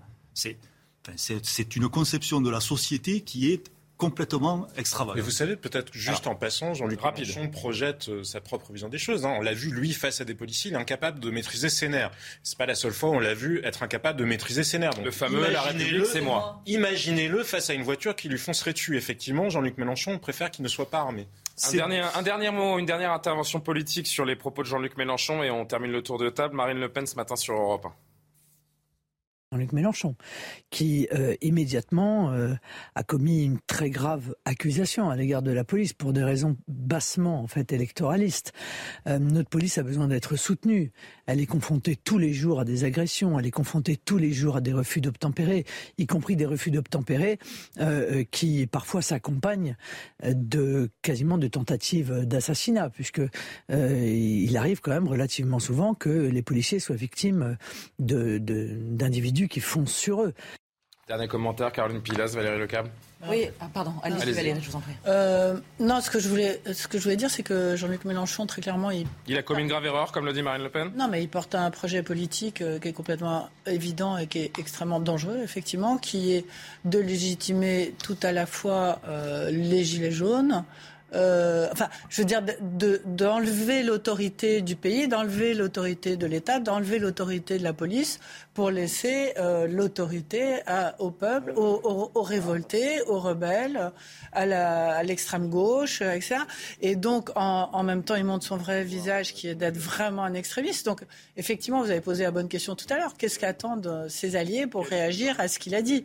Ils doivent être quand même sacrément mal à l'aise dans cette situation. Autant certains chez Europe Écologie Les Verts, comme Sandrine Rousseau, arrivent à rebondir là-dessus. Julien Bayou aussi. Exactement. Oui, mais Yves Jalloin, les socialistes. J'ai pas entendu. Qu'est-ce qu'elle a dit, Ségolène Royal Non, non, non. Les, les, socialistes, les socialistes se sont rangés sur, derrière Jean-Luc Mélenchon. Non, pas les socialistes. Même pas les communistes. Même pas les Caroline Pilas, dernier mot. Dernier mot là-dessus. Oui, moi, ce qui m'insupporte vraiment, vous l'aurez compris, je déteste les généralités. Hein. C'est que si ça avait été la droite DLR au RN, à Zemmour, qui avait tenu des propos comme ça. Mais il y aurait une politique de malade dans les médias et dans la société, sous prétexte que c'est la gauche. Vous savez, on comprend, hein, il y a vraiment de la complaisance. Le, oui, l'extrême gauche, exactement. Mais le camp du bien, la bien-pensance. Et ça, ça passe. Et pour moi, c'est inadmissible. Que ce soit la droite ou la gauche, on ne peut pas tenir des propos comme ça. Parce que justement, c'est l'insurrection, la révolution, la guerre assurée. Et monsieur, de toute manière, Mélenchon a dit, comme Clémentine Autain, que, comme vous le rappeliez, s'il ne gagnait pas ses élections, puisque pour lui, là, on est en train de jouer le troisième tour euh, social. Il y aura le quatrième dans la rue. Mais c'est scandaleux de dire ça. C'est irresponsable au plus haut point. Et vous savez qu'il y a quand même un pays où la vision, C'est sa vision. C'est son idéologie. C'est son idéologie. Exactement. Au moins, les choses sont claires, en fait. Entre 5 000 et 7 000 morts par an dans des opérations policières au Venezuela, Jean-Luc Mélenchon n'a jamais protesté. Après, c'est peut-être pas les mêmes conditions euh, d'action de la police dans les mêmes circonstances. Euh. Enfin, quand même, entre 5 000 et 7 000 morts par an, euh, vous imaginez qu'il y a une logique d'engagement de la force qui est quand même... Non, mais ce qui est très important... Pas juste un changement de degré, mais un changement de nature. Et pourquoi? Parce que dans un régime tel que Jean-Luc Mélenchon l'imagine, oui, alors au début, euh, c'est tout gentil, tout beau, mais il n'y a jamais eu d'exemple où l'extrême gauche a pris le pouvoir au nom soi-disant du peuple et où ça ne s'est pas fini par un régime autoritaire, dictatorial, avec des forces de l'ordre qui justement finissent par tirer sur quiconque n'est pas d'accord. Après la pub, on va parler euh, des euh, législatives qui arrivent à grands pas et justement ce duel Macron-Le Pen qui s'est transformé en duel Macron-Mélenchon pour les législatives. Je voudrais juste vous apporter un mot de conclusion, si vous voulez, sur cette, sur cette affaire après plus de 20 minutes de débat sur ce sujet. Je pense qu'il faut euh, rester calme sur cette affaire. Je pense qu'il faut arrêter les polémiques et laisser la, justice maintenant faire son travail. Je tiens quand même à préciser que si mes collègues ont tiré, c'est qu'il y avait un réel danger. En tout cas, c'est la loi qui le prévoit. Voilà. Et ils ont tiré simultanément à trois. Donc ça veut dire que dans la perception des choses, il y avait quand même potentiellement un danger. Euh, je signale par hasard qu'aux États-Unis, si vous ne posez pas la main sur le volant. Pardon? Aux États-Unis, euh, la police fonctionne différemment. Et si on vous arrête et que vous ne posez pas la main sur le volant, vous avez Après, combien il y a de morts par balle aux États-Unis euh, Je suis pas sûr qu'il faille aller vers euh, ce schéma-là. Hein, aujourd'hui, que la police française tue. 1000 par an. Voilà, 1000 par an. Nous, chez nous, c'est 20, enfin, 25 des interactions avec la Donc euh, nous ne sommes pas dans cette action-là. on ne peut pas parler de bavure pour l'instant. On est qu'au stade On va laisser l'enquête se dérouler euh, et, on espère avoir au plus vite les conclusions et la vérité sur, euh, sur cette affaire qui a dramatiquement tué, on le rappelle tout de même, c'est très important. C'est le plus important dans cette affaire. Une jeune femme de 21 ans a perdu la vie et, sa famille la, la pleurera pour l'éternité. on va marquer une pause. D'abord le JT Actualité avec Barbara Durand. On se retrouve pour la troisième et dernière partie, la politique euh, au programme et bien d'autres choses. A tout de suite pour Soir Info. Procès des attentats du 13 novembre, les avocats généraux ont commencé leur réquisitoire tour à tour et pendant trois jours, les représentants du parquet national antiterroriste vont se lever pour démontrer quelles sont selon eux les responsabilités de chacun des accusés. Après les réquisitions, la parole sera donnée à la défense à partir du 13 juin. Le verdict est attendu le 29. Si vous avez prévu de prendre l'avion demain, soyez vigilants. Près d'un vol sur quatre sera annulé jeudi matin à l'aéroport de Paris-Charles de Gaulle en raison d'un mouvement de grève des personnel de l'aéroport. Les syndicats réclament une hausse des salaires et attendent des embauches pour soulager la charge de travail. Enfin, dans le monde, les conséquences de la guerre en Ukraine s'aggravent, alerte le chef de l'ONU. Antonio Guterres a déclaré qu'1,6 milliard de personnes subissaient des répercussions négatives. Pour les populations du monde entier, la guerre menace de déclencher une vague sans précédent de faim et de misère. Voici ce qu'il a déclaré. Caroline Pilastre, Valérie Lecable, Jean-Sébastien Ferjou, Cyril Combette autour de la table, toujours pour la troisième et dernière partie de ce soir info. Le duel entre le gouvernement et Jean-Luc Mélenchon se poursuit à distance. Et bien au-delà des propos euh, du patron de LFI sur la police, les ministres montent, au front pardon, pour dénoncer le programme de la NUP, la NUPES, la NUPS, je NUPES. comme vous voulez, vous dites NUPES, vous Bon, irréalisable en tout cas selon euh, la majorité présidentielle. De son côté, le président de la République justement était en visite cet après-midi en Seine-Saint-Denis les terres de LFI, pour parler sport et jeunesse. Visite euh, opportune à quatre jours du premier tour euh, des législatives. Jean-Luc Mélenchon est-il désormais, tiens Caroline Pilastre pour commencer, Jean-Luc Mélenchon est-il désormais le principal adversaire d'Emmanuel Macron comme l'était Marine Le Pen en son temps il y a pas, très longtemps, pendant la présidentielle. Bah écoutez, j'en ai la sensation, hein, Julien, puisqu'on n'entend pas... Les... La majorité tremble-t-elle devant Jean-Luc Mélenchon? Je pense que oui, parce qu'il a réussi euh, à allier, à rallier la gauche. Et ça, ça n'est pas rien. C'est la première fois que ça se fait, hein, avec les bons scores qu'il a eus. Hein. Mais enfin, je tiens à rappeler quand même à M. Mélenchon qu'il a arrivé troisième, hein, Deuxième, c'était Marine Le Pen. Il y a plus de 40% des Français qui ont voté pour elle. Donc, faudrait peut-être pas l'oublier. Maintenant, je vous ai dit tout à l'heure que c'est un combat de petits coqs pour moi. Et on a l'impression, évidemment, vu euh, les scores, euh, j'en parle même pas. elle a fait 42%, euh, mais elle n'a pas rassemblé. Non, elle n'a pas Et c'est là que le bas blesse. Bah, évidemment, puisque de toute Elle est fragilisée là où Jean-Luc Mélenchon est renforcé. Bah, parce que l'union de la droite, ça n'est pas possible dans ce pays, moralement. À partir du moment où vous parlez de ça, tout le monde se bouche le nez, se met des œillères. Vous comprenez hein, C'est le mal absolu. Même eux n'arrivent pas à se mettre d'accord parce qu'il y a des égos surdimensionnés. Évidemment, M. Zemmour qui a taclé juste après la défaite de Mme Le Pen, Mme Le Pen et sa famille. J'ai envie de vous dire, elle n'avait pas tellement envie de lui tendre la main et ça me paraît logique, humainement parlant. Euh, lui a fait 7%, il a fait mieux quand même que les partis historiques PS républicains, plus les LR qui sont aussi, malheureusement pour moi, sous le niveau de la mer parce que c'est ma sensibilité. Il faut quand même reconnaître ce qui se passe. Donc, eh ben, une partie de la gauche est allée, comme je l'ai toujours dit, manger au râtelier pour être très poli, mais comme l'aurait fait la droite si elle en avait l'opportunité et maintenant, c'est un grand rassemblement. Donc évidemment que le parti actuel d'opposition, c'est Mélenchon versus la Macronie. On poursuit le tour de table. Valérie, c'est à vous dans une seconde. Emmanuel Macron, donc en Seine-Saint-Denis aujourd'hui, qui euh, sort le bazooka sur euh, la NUP et les idées défendues par Jean-Luc Mélenchon. Pour ce qui est de, de NUPES, c'est un projet d'interdiction et de taxation. C'est un projet, moi j'ai pris la peine de le lire. Il y a 35 fois le mot interdit. On va expliquer aux gens à juste titre parfois, dans le quinquennat qui passait, vous disiez vous allez trop loin, vous mettez trop de règles. C'est quand même un projet où on explique aux gens, il faut, on va vous interdire de couper les armes chez vous. C'est un projet où il y, a, il y a 20 taxations nouvelles. Donc c'est pas un bon projet pour le pays. C'est un bon coup de com. Emmanuel Macron, la majorité présidentielle, qui tente finalement la diabolisation de l'extrême gauche, là où on a diabolisé l'extrême droite pendant la présidentielle. Oui, tout à fait. D'ailleurs, on, on, se demande pourquoi il a attendu aussi longtemps euh, pour faire ça. Mais globalement, euh, pour revenir sur ce qui a été dit, Jean-Luc Mélenchon, il a réussi euh, le coup incroyable de réunir tout le monde et de dire c'est moi qui vais arriver en tête. Et en fait, ce qui fait peur, et ça marche. chiffres. Et ça marche. Vous avez vu les projections Exactement. Regardez, on a des projections pendant qu'on vous écoute. Il va avoir entre 150 et 200 députés selon les dernières projections. Et Regardez pendant le ce temps-là, oui, c'est ça. Oui, mais moi, 120 à 184. ça peut être plus que ça. Ça peut être jusqu'à 200 députés maximum. Donc, et le, la grande interrogation qui se pose aujourd'hui, et c'est celle qui est fondamentale, c'est est-ce qu'Emmanuel Macron aura ou non la majorité absolue à l'Assemblée nationale? Parce que sans majorité absolue, il va pas pouvoir gouverner. Ça va être un bazar absolument hallucinant. Il, peut légitimement trembler euh, le chef de l'État actuellement.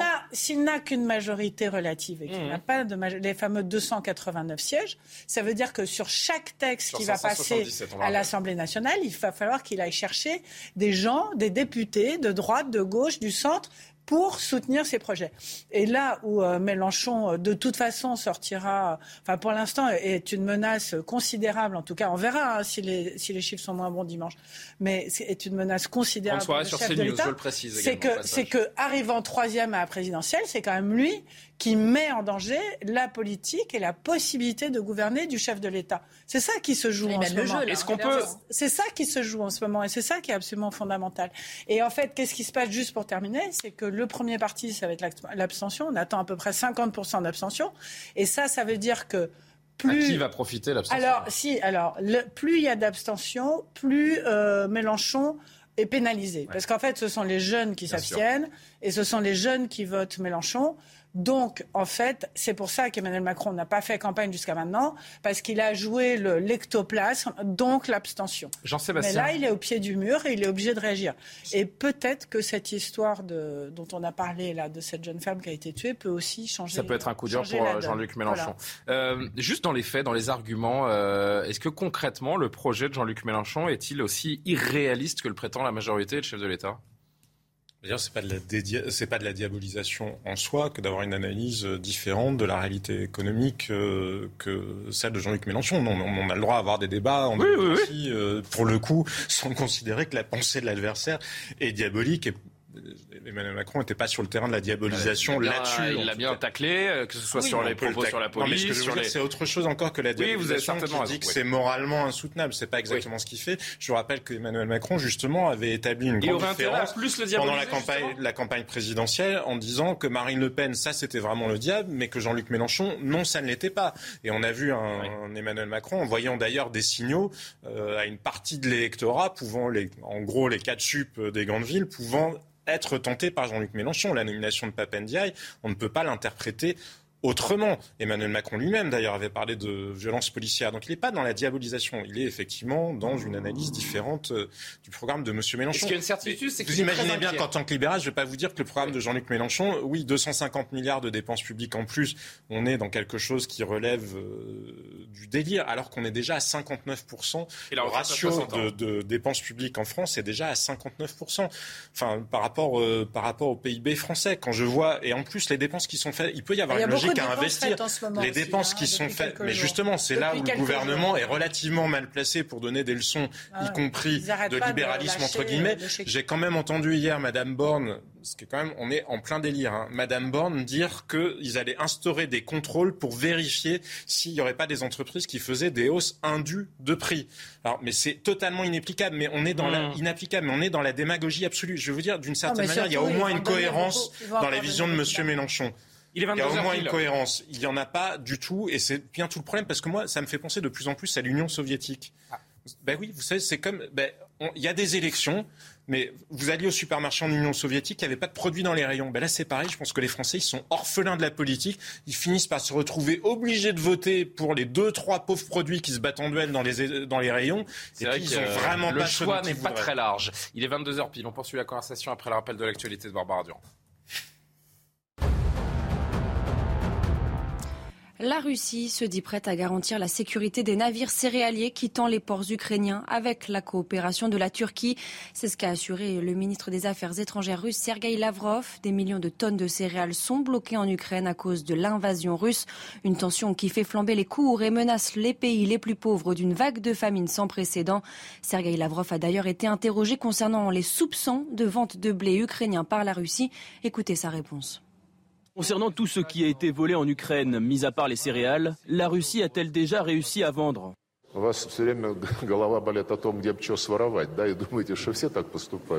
Vous êtes toujours tellement préoccupé par ce que vous pouvez voler et d'où que vous pensez que tout le monde pense comme ça. Je vais vous répondre. Nous mettons en œuvre les objectifs qui ont été annoncés publiquement, débarrasser l'Est de l'Ukraine de la répression du régime néo-nazi. C'est ce que nous faisons.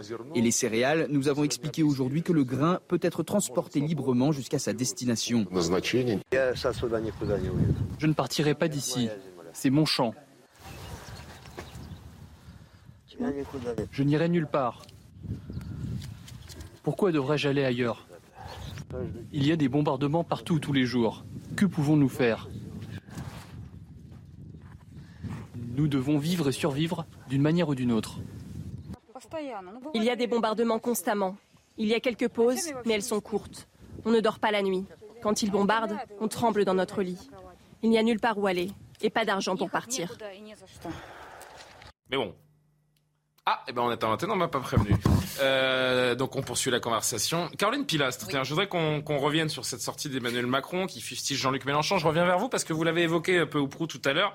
C'est intéressant de voir comme euh, Emmanuel Macron descend dans l'arène, euh, tel un chef de parti. En fait, il en fait presque plus pour ces législatives que pour la campagne présidentielle. Est-ce que vous partagez ça? Ah ben complètement. C'était les propos de tout à l'heure, Julien. Donc euh, oui, mais là on sent qu'il y a une fébrilité, bien évidemment, et qu'il a besoin de prendre toute la place, d'être dans la lumière. Je vous dis, c'est un combat de toute manière par écran interposé avec Monsieur Mélenchon, parce que là il se rend compte. Très inquiet, ce que je mais disais, bien sûr, et moi je pense contrairement à, vous, Valérie, qu'ils auront quand même la majorité, même de peu, mais je ne pense pas que Nupes, même s'ils vont gagner des sièges, ça c'était évident, euh, clairement. Mais je pense. On parle de la majorité absolue pour euh, la majorité présidentielle. Il n'y aura, pas de cohabitation. C'est 289. Très bien, mais il n'y aura pas. Parce que là, on n'est pas en train de parler du PS républicain. Non, mais on ne parle pas que de NUPES. Enfin, non, mais moi, je vous parle surtout la majorité présidentielle. hein, sur cette solitude du chef de l'État, volontaire ou pas d'ailleurs, on peut, se, on peut se la poser. Hein. La question, non, mais ce qu'il faut comprendre, c'est juste Alors, terminer juste Caroline. Pardon, la diabolisation ne fonctionne plus. Hein auprès euh, des électeurs. faut arrêter un peu ce délire, que ce soit euh, euh, avec le RN Marine Le Pen ou avec M. Mélenchon. Non, non, les gens ne sont pas dupes. Donc là, les non, mais il est capable, il est très fort dans, dans, dans, cette communication, dans cette façon d'enfermer ses adversaires. Ce qu'il a fait avec Marine Le Pen, il est en train de bah, le faire avec Jean-Luc Mélenchon. C'est un très bon stratège, quoi qu'il en soit. Euh, lui aussi fait preuve d'opportunisme électoral. Il parle évidemment à son camp. Mais je rappelle que c'était supposé être une formalité, hein, les législatives pour Emmanuel bah, Macron. il y a encore, il y a encore ça, ça, ne marche que dans la mesure où les autres sont absents. Non, les, les républicains sont totalement absents. Bah, les, les, voix dissidentes de gauche le sont aussi euh, très largement. Ça ne marche que. C'est ce que je vous disais. Il n'y a, plus rien sur les rayons pour les électeurs. Ce qui, est, ce qui est important à comprendre quand même, c'est qu'il est possible. Bien sûr que non, NUPES n'aura pas la majorité, ça c'est mmh. sûr. Et Jean-Luc Mélenchon ne sera pas, pas premier. A priori, l'élection n'a jamais joué Moi, je veux bien prendre le pari ce soir. Moi aussi, en tout cas, je m'engage sur ce pari. Jean-Luc Mélenchon ne sera jamais Premier ministre d'Emmanuel Macron. Il ne sera pas Premier ministre. Ce coup-là, en tout cas, je ne pense pas. S'il n'a pas le choix. Mais en revanche, ça ne veut pas dire, c'est pas parce que Jean-Luc Mélenchon n'aura pas la majorité, ça ne veut pas dire que Macron aura la majorité dont il a besoin de 289 députés. Ça va, va dépendre aussi du score de LR. Jean-Sébastien, pourquoi vous me dites qu'il a le choix Si, si, le, si l'alliance de Jean-Luc Mélenchon arrive en tête, en quoi euh, Emmanuel Macron a-t-il le choix de nommer Jean-Luc Mélenchon La Constitution n'est pas prévue pour... Oui, mais il y a un vote de confiance, je ne vous l'apprends pas. Non, mais je suis bien d'accord, pour un vote de, de, cohabitation, mais il peut choisir une autre personnalité. Après, les partis en question... Plus modéré peut-être. Non, mais les partis en question... Partons du principe. Ah, faisons, de la politique fiction. Faisons de la politique fiction. La NUPES arrive en tête des législatives qui Emmanuel Macron peut-il bah, nommer Premier ministre en dehors de Jean-Luc Mélenchon Une personnalité qui soit acceptable pour euh, finalement une partie des socialistes et une partie. La NUPS, c'est pas un parti. La NUPS n'est pas un parti. Et c'est et c'est une alliance. Non, mais c'est surtout une alliance qui s'est faite largement en imaginant qu'elle n'allait pas gagner parce que les socialistes n'ont quand même pas totalement renoncé à leur, ah euh, ni à leurs valeurs, euh, ni ah à leur ah bon programme économique. L'erreur qu'a fait Jean-Luc Mélenchon. Mais non, mais là, ils veulent, ils veulent de l'argent. Pardon, c'est très cynique. Ils veulent. Il y a, Jean-Luc Mélenchon a réussi quelque chose. Il a réussi à surfer sur l'envie de renouveau qu'il y a à gauche. Donc ça, c'est une incontestable réussite politique. Mais derrière, pourquoi le PS et pourquoi ELV s'est prêté à l'opération, c'est et les communistes, c'est parce qu'ils ont besoin d'argent et qu'ils ont besoin de sauver des sièges. Hmm. Donc il y a cette part de cynisme là, mais ils sont, et ça a été dit, et Emmanuel Macron le disait d'ailleurs, sur des, des sujets environnementaux sur les sujets de transition énergétique, ils n'ont absolument pas la même vision. Donc il pourrait, Emmanuel Macron, nommer une personnalité qui pourrait par exemple, être acceptable pas pour les, nom, hein. les bah, le, Parti socialiste et, les écologistes et une partie de sa majorité. Roussel défend la police. Hein, il, y a une réalité il y a une réalité politique qui fait que le rapport de force serait en faveur de Jean-Luc Mélenchon, mais il y a une réalité institutionnelle qui fait que c'est une zone de flou. Il n'y a pas d'obligation à nommer Jean-Luc Mélenchon. Jean-Luc Mélenchon, Premier ministre. Candy Marine Le Pen. Écoutez, Valérie, c'est à vous derrière. Mais zéro chance. Enfin, je veux dire, il a, il a moins de chances d'être Premier ministre que moi de gagner au loto sans jouer. Voilà. Donc, euh, il y a zéro chance pour qu'il obtienne 290. Mais pourquoi n'aurait-il pas Parce que Emmanuel Macron ne le nommerait pas Ou est-ce qu'il n'a aucune chance de conquérir une mais majorité non, mais aucune chance de conquérir une majorité. Aucune. Pour une raison simple, c'est qu'on se retrouve aujourd'hui avec un paysage politique avec trois blocs le bloc macroniste, le bloc euh, euh, gauche extrême gauche et le bloc rassemblement national. Elle a raison, euh, Marine Le Pen. Il n'a aucune chance euh, d'être Premier ministre parce qu'il n'aura pas les 289 sièges. Il a fait une erreur en plus. Il a... Pourquoi, pourquoi êtes-vous aussi parce que j'ai travaillé, bah parce que j'ai travaillé, parce que j'ai parlé à ah plein d'instituts de sondage, parce que tous les instituts de sondage le disent. C'est vrai que les instituts de sondage ne se sont jamais trompés dans leur existence. Non, mais ça serait une surprise absolument hallucinante. Bah, les élections sont parfois faites de surprises. Et on est là pour s'engager un peu. Oui, bien sûr, bien sûr. Euh, je prends mon risque. Je prends mon risque. Marine Le Pen prend ce risque et je ne suis pas souvent de son côté, hein, vous avouerez. Mhm. Et je pense là qu'elle a raison de dire ça.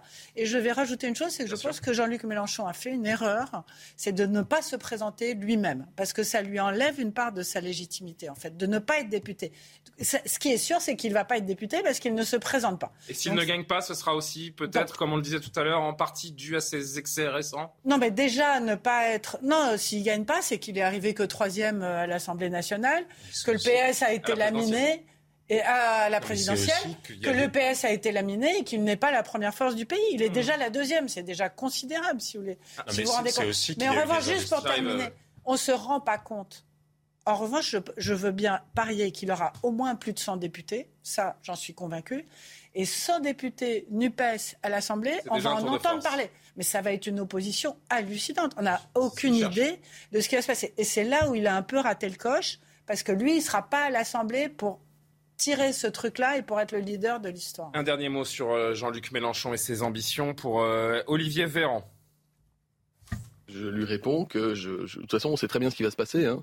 Au soir des élections législatives, euh, lorsque Jean-Luc Mélenchon n'aura pas de majorité au Parlement et qui ne sera pas Premier ministre, il vous expliquera que maintenant c'est l'heure du quatrième tour et que le quatrième tour il est dans la rue. Enfin, il fait, pardon, c'est tous les cinq ans la même chose. On joue une élection présidentielle, ensuite on bidouille un peu avec la lecture des institutions pour se dire qu'on peut se faire élire Premier ministre, et puis quand on n'y arrive pas, on explique tout le monde dans la rue pour empêcher la France d'avancer. Oui, c'est vrai qu'on a plutôt l'habitude de l'entendre parler Covid, il va falloir s'y faire. Hein. Olivier Véran n'est plus ministre de la Santé. Covid, Jean-Sébastien, pour conclure là-dessus. Vous aussi, vous avez la certitude que Jean-Luc Mélenchon n'atteindra pas ses ambitions n'est jamais joué, mais oui, effectivement, c'est pas le scénario euh, qui paraît le plus probable. Et mmh. quand il dit la police tue, je pense qu'accessoirement, ça peut reprovoquer un réflexe de vote utile. Enfin, chez ses opposants, c'est-à-dire que euh, quand vous êtes dans une configuration d'abstention, vous devez essayer de mobiliser votre électorat, mais sans aller jusqu'à mobiliser l'électorat qui va aller voter contre vous parce que vous lui faites peur. Je pense que là, Jean-Luc Mélenchon, mais pas seulement avec ces propos-là. Quand on voit parmi les candidats qui ont été investis, enfin, il y a des candidats qui flirtent quand même ouvertement avec l'antisémitisme. Il y a des candidats qui sont quand même tous sauf républicains. La polémique Corbyn, hein, des dernières heures, qui soutient euh, Mme Simonet. Il y a des gens, ça fait il y a des, des, y a des profils qui sont, moi je trouve qu'on devrait, puisque c'est un coup social qu'on impose à la droite et à l'extrême droite, on devait imposer à tous les socialistes et tous les verts qui se sont prêtés à cette opération-là le même coup social. Maintenant, ce qui est effectivement inquiétant, c'est le quatrième tour. Parce que effectivement, de fil en aiguille, on le voit bien, il y a cette volonté d'essayer de fomenter une insurrection. Et Jean-Luc Mélenchon, il le dit. Mmh, il a déjà dit en Amérique du Sud, dans ses déplacements en Amérique du Sud, il veut construire un nouveau peuple. Il veut construire un nouveau peuple qui sera un peuple enclin à la révolution. Il, veut mettre à bas les institutions de la République. Il veut changer la République. Oui, mais ça, le faire par une, le faire par une constituante, c'est son droit, c'est parfaitement légitime. Mais quand on parle d'insurrection, on est dans autre chose. On n'est pas dans le fait de gagner une majorité légitime et de faire voter ensuite une modification des institutions. C'est important. Cyril, juste un, petit mot rapidement, Cyril Combette. Jean-Luc Mélenchon, Premier ministre, qu'est-ce que vous faites? Non, c'est impossible. c'est impossible. C'est au-delà de, des propos qu'il a tenus. Quand on a un programme euh, dont il a, c'est impossible que la France puisse avoir ce programme-là dans notre vie. C'est, Et puis, moi, je me pose quand même des questions pour quelqu'un qui prône le partage des richesses. Il devrait déjà se, regarder un petit peu quand même, ce bonhomme.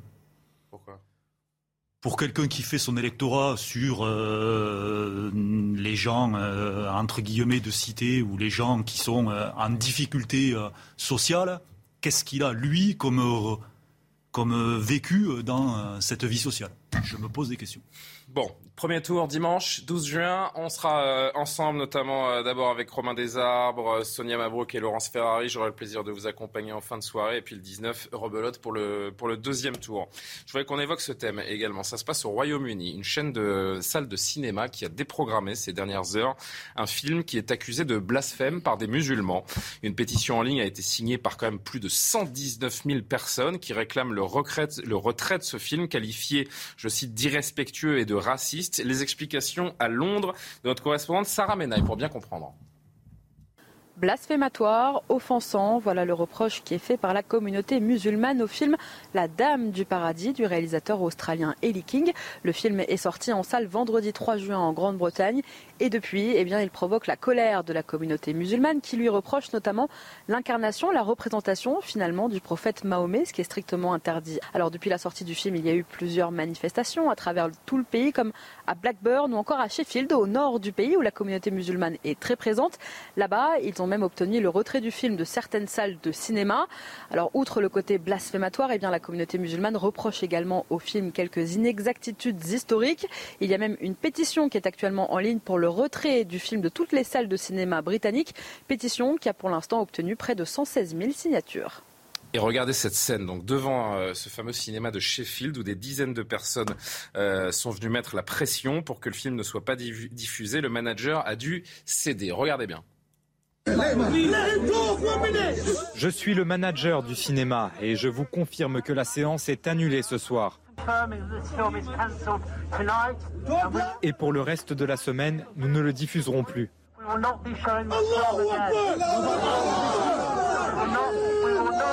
Nous ne diffuserons plus ce film.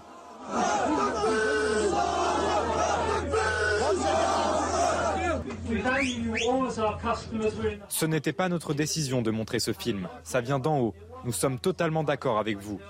Nous ne sommes pas prêts, dans ce cinéma, à diffuser ce film.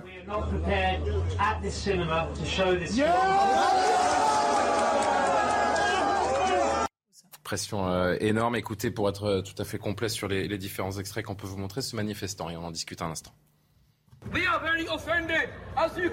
Nous nous sentons offensés. Comme vous pouvez le voir, nous sommes insultés.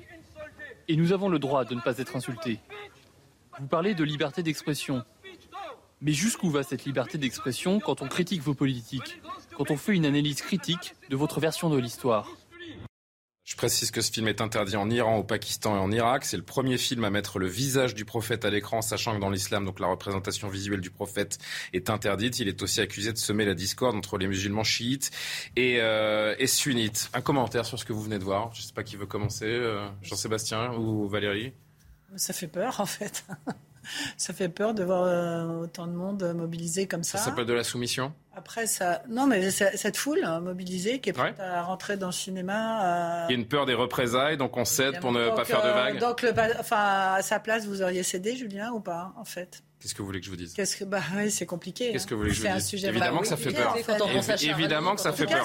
Ce que je trouve intéressant, ce que je trouve intéressant, c'est de voir que le sujet euh, ne se pose pas qu'en France. Bien sûr. Parce qu'on parle souvent euh, sur ce plateau euh, de, de, ce type de sujet en France. Mais la majorité qui cède face à la minorité, c'est un sujet qui nous concerne tous. On découvre au Royaume-Uni. Dans bien des domaines. Salman Rushdie, ça date de 1989. Comme ça, devant, devant un cinéma pour interdire la diffusion d'un film qui dérange des c'est un peu scotchant. Caroline, je vous vois faire des, des ah bah noms de la tête. Euh, c'est effrayant. Euh, c'est vrai qu'on pense tout de suite à Charlie Hebdo, à Samuel Paty, on pense à, on pense, à ces euh, fatwas et qui sont... à 2001, on pense à tous les attentats qu'on a eus. malheureusement, dès que on critique l'islam, pour certains, c'est un blasphème. Et là, c'est même pas une, histoire de critique, hein. c'est la représentation visuelle du profit et des inexactitudes qui sembleraient historiquement euh, donc fausses. Euh. Mais, je comprends aussi le gérant de cette salle de cinéma. Il n'a pas envie de se faire décapiter, il n'a pas envie de voir sa famille assassinée. Pas de vague. Complètement logique. Oui, on est dans le pas de vague, bien évidemment, mais qui est international. Et c'est ça qui est terrifiant, c'est-à-dire que c'est une minorité qui nous impose sa manière de vivre. C'est un prosélytisme religieux, c'est de la propagande, et on subit tous parce que bah, tout le monde a peur. C'est euh, logique, mais ça n'est pas normal que ça se passe de la sorte. Voilà, parce qu'on a le droit de critiquer les religions, on a le droit aussi d'être offensé. je vous dis, a priori, c'est même pas une histoire de, critique là. Hein. Oui, non, mais très bien, mais globalement, il ne faut absolument pas parler hein, du prophète, ni de l'islam auprès de certains, une fois de plus, parce que je ne globalise pas. Mais voilà, on sait que dès qu'il s'agit de l'islam, c'est touchy, quoi qu'il en soit. On peut critiquer la religion juive, la religion chrétienne, et j'entends qu'il y ait des personnes, je le redis, qui se sentent offensées, qui se sentent heurtées dans leur foi. Ça s'entend, mais de là à en venir à des menaces de mort, eh bien non. Voilà. Alors là, j'ai pas fait, j'ai pas fait état de menace de mort, mais d'une pression euh, de. Oui, oui, oui. Mais soyons très précis. Je n'ai pas, euh, en tout cas, il n'a pas été fait état de notre correspondante de menace de mort précisément. Mais c'est vrai que ça fait peur. Euh, quand même. Un petit mot là-dessus, Jean-Sébastien, avant de conclure. Il y a une grande lâcheté politique parce que que euh, mhm. les gens qui se sentent offensés l'expriment, ça fait partie de la mhm. liberté d'expression. En revanche, la liberté d'expression, elle inclut le droit à l'offense et il y a un devoir euh, d'accepter d'être offensé aussi longtemps qu'on ne vous met pas en cause euh, vous personnellement et à raison de votre origine ou, de votre religion. Mais vous savez, Sheffield, c'est une ville où il y a eu quelque chose d'extrêmement choquant qui s'est passé aussi sur ces dernières années. Il y avait un réseau de prostitution de jeunes filles mineures ce réseau était alimenté par des immigrés, euh, enfin les Anglais disent euh, du sud-est asiatique, des Pakistanais euh, pour faire, pour faire court, en provenance du continent indien. Les services sociaux ont fini par reconnaître que pendant des années, ils le savaient, ils n'avaient rien dit par peur d'être accusés de racisme. Pas de vague. Donc, moi, je veux bien accepter euh, les manifestations, y compris euh, sur un ton euh, virulent. On a vu d'ailleurs d'autres gens en faire contre d'autres films. En revanche, ce qui n'est pas acceptable, c'est la lâcheté politique qui consiste au motif d'avoir peur d'être accepté, d'être accusé de racisme, de fermer les yeux, parce que là, il y avait, il y avait des vraies victimes et ça n'était pas une représentation à l'écran, c'était des dizaines, voire des centaines de jeunes filles pendant plusieurs années qui ont été soumises à ça, sans que jamais personne ne vienne les sauver, alors que ça avait été repéré par les services sociaux britanniques. Et pour être tout à fait précis et pour conclure, donc euh, ce film est accusé de semer la discorde entre musulmans chiites et sunnites, car il lui est reproché des, des inexactitudes historiques autour des proches de Mahomet, les jugeant anti voilà ce qui a déclenché cette, euh, cette colère. Il est quasiment l'heure de refermer euh, Soir Info, mais Caroline Pilastre, on en a parlé quelques instants avant, les, avant l'émission. Je vous avais promis de vous laisser quelques instants pour vous exprimer parce que euh, vous vouliez revenir, avant qu'on conclue cette émission, sur les propos d'Elisabeth Borne, la Première ministre, qui a été, on va le dire, maladroite ces, dernières heures face sur un média, face à une personne atteinte de handicap, à qui elle a rappelé que bah, elle, ferait bien d'aller chercher du, travail plutôt que de compter sur d'éventuelles aides de, l'État. C'est quelque chose qui vous a fait bondir parce que vous vous sentez euh, particulièrement concerné par cette cause. Je voulais vous donner une, bonne minute pour pouvoir exprimer votre point de vue. Je vous en remercie, Julien. Oui, effectivement, je vais passer un coup de gueule au nom d'une bonne partie hein, de la population en situation de handicap, parce que pour tous ceux qui me connaissent, vous savez que je suis handicapé visuel à plus de 80% depuis l'âge de 13 ans et demi. J'ai un très grave handicap invisible de prime abord, comme 80% sur 12 millions de personnes en situation en France, et je défends cette cause lorsque je ne suis pas chroniqueuse dans les médias depuis près de 20 ans sur le plan national. Je tiens à dire à Madame Borne qu'elle est dans une méconnaissance totale du handicap. Il y a aussi un manque d'intérêt, mais qui n'est pas uniquement dû aux politiques je suis une vraie voix. C'est aussi hein, les médias qui, malheureusement, ne donnent pas suffisamment la parole sur ces questions. Je le rappelle, nous sommes 12 millions en France, plus 8 millions d'aidants. Ça fait 20% de la population française. Quand Madame Borne se permet de dire qu'il faut trouver un travail Hein, pour euh, arrondir ses fins de mois par rapport à l'allocation aux adultes handicapés hein, qui est sous le seuil de pauvreté. Je tiens aussi à le rappeler. Si c'était aussi simple que ça, vous pensez que la première cause de discrimination et de stigmatisation en France serait le handicap? Eh bien, non, ça ne le serait pas. L'ONU a encore récemment épinglé la France pour son traitement fait aux personnes en situation de handicap. Et sous couvert de ce qu'a dit cette personne paralysée au micro hein, de nos confrères, il y a la question scandaleuse de la déconjugalisation de l'allocation aux adultes handicapés sur les revenus du conjoint. On rappelle ce que c'est. Hein. C'est lorsque vous êtes euh, une personne handicapée, que votre conjoint ou conjointe euh, est euh, valide, va-t-on dire, et avec des revenus décents, eh bien, vous ne touchez plus en tant que personne handicapée. Vous perdez totalement cette, aide, Vous êtes totalement dépendant de votre compagnon. Et c'est là qu'elle a dit à cette dame, bah, allez chercher du travail. Exactement. Est-ce que c'est aussi simple que ça? Non. Le chômage est doublé hein, pour les personnes en situation de handicap, comme le manque d'accessibilité, la fracture numérique, tous les strates de la société. Je ne fais pas du pathos, c'est la réalité. Mmh, je demande à nos téléspectateurs d'aller se renseigner sur cette question. Il y a eu un scandale dont on n'a absolument pratiquement pas parlé dans les médias. À l'Assemblée nationale, avec Madame Cluzel, qui était l'ancienne secrétaire d'État au handicap, eh bien, toutes les oppositions étaient pour nous, voulaient voter cette déconjugalisation, qui est une injustice sociale. C'est-à-dire que quand vous êtes handicapé, vous n'avez pas le choix de l'amour. Vous n'avez pas le droit de vous mettre en couple, parce que sinon vous perdez, cette petite aide au profit hein, de votre compagnon. Eh bien, toutes les oppositions ont été transpartisanes étaient vent debout hein, et sont partis de l'hémicycle parce que Mme Cluzel et la Macronie ont décidé d'un genre de 49-3, un droit de veto, en nous donnant comme argument fallacieux un soi-disant problème de logiciel informatique. Donc moi, j'aimerais qu'on prenne en compte réellement les personnes en situation de handicap dans ce pays, pas parce que je le suis, mmh, mais parce que nous sommes 12 millions et que j'aimerais que les médias aussi s'informent sur ces sujets. J'ai bien compris, euh, Caroline, et c'était important de vous laisser la parole quelques instants pour, euh, pour, exprimer ce point de vue. C'est moi qui vous remercie, ainsi que tous les invités autour de cette table, Thomas Leroy et Camille Joly, évidemment, qui ont préparé cette émission. Pardon